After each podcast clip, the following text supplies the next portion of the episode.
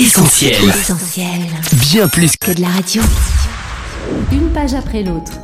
À l'occasion de la fête du livre, découvrez jusqu'au 31 mars des extraits de livres chrétiens. La fête du livre, un événement La Maison de la Bible avec le soutien d'Essentiel Radio.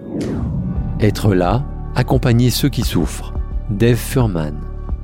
J'ai vu passer bien des personnes remplies de bonnes intentions qui au final n'ont fait qu'exacerber ma souffrance. Il m'est aussi arrivé de penser faire du bien à quelqu'un alors qu'en réalité je rajoutais à sa peine. Nous pouvons nous tromper tout en étant sincères.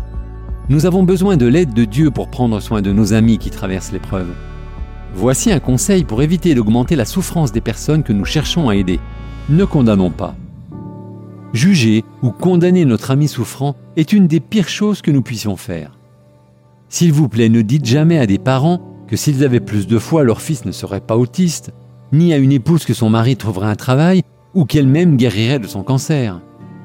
Encore une fois, la vérité, c'est que nous n'avons pas la moindre idée de ce que Dieu est en train de faire au travers de la souffrance de nos amis. S'ils sont chrétiens, l'Écriture dit que tout contribue à leur bien et à la gloire de Dieu. C'est ce que nous dit l'Épître aux Romains chapitre 8 verset 28. Mais nous ne connaissons pas les détails du plan divin. Nous savons que la souffrance est inhérente à la vie dans un monde déchu. Genèse chapitre 3. Et aussi qu'elle peut être parfois la conséquence d'un péché. Galates chapitre 6 verset 7. Mais elle peut aussi être permise pour une autre raison. Exposée en Jean chapitre 9 verset 1 à 3, c'est l'épisode où Jésus guérit un aveugle né. Jésus vit en passant un homme aveugle de naissance. Ses disciples lui posèrent cette question. Maître, qui a péché?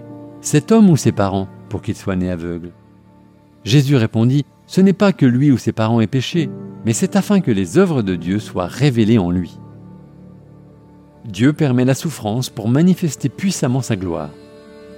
Dire que nous sommes certains qu'il s'en sert pour punir notre ami est donc tout simplement méchant. Ce n'est qu'une autre façon de nous prendre pour Dieu.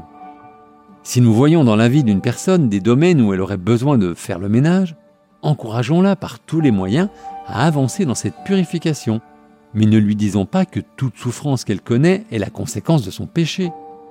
Autrement, nous ne sommes pas mieux que les amis de Job. Au lieu de nous prendre pour Dieu et de condamner les autres sans savoir ce qu'il en est réellement, passons davantage de temps à chercher à comprendre où ils en sont spirituellement. Disons-leur, je suis navré, je ne sais vraiment pas pourquoi ces choses t'arrivent.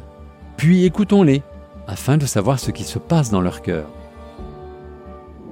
Vous venez d'écouter un extrait du livre Être là, accompagner ceux qui souffrent de Dave Furman, paru aux éditions Urania, disponible à prix spécial sur maisonbible.net et dans toutes les librairies participantes à l'occasion de la fête du livre.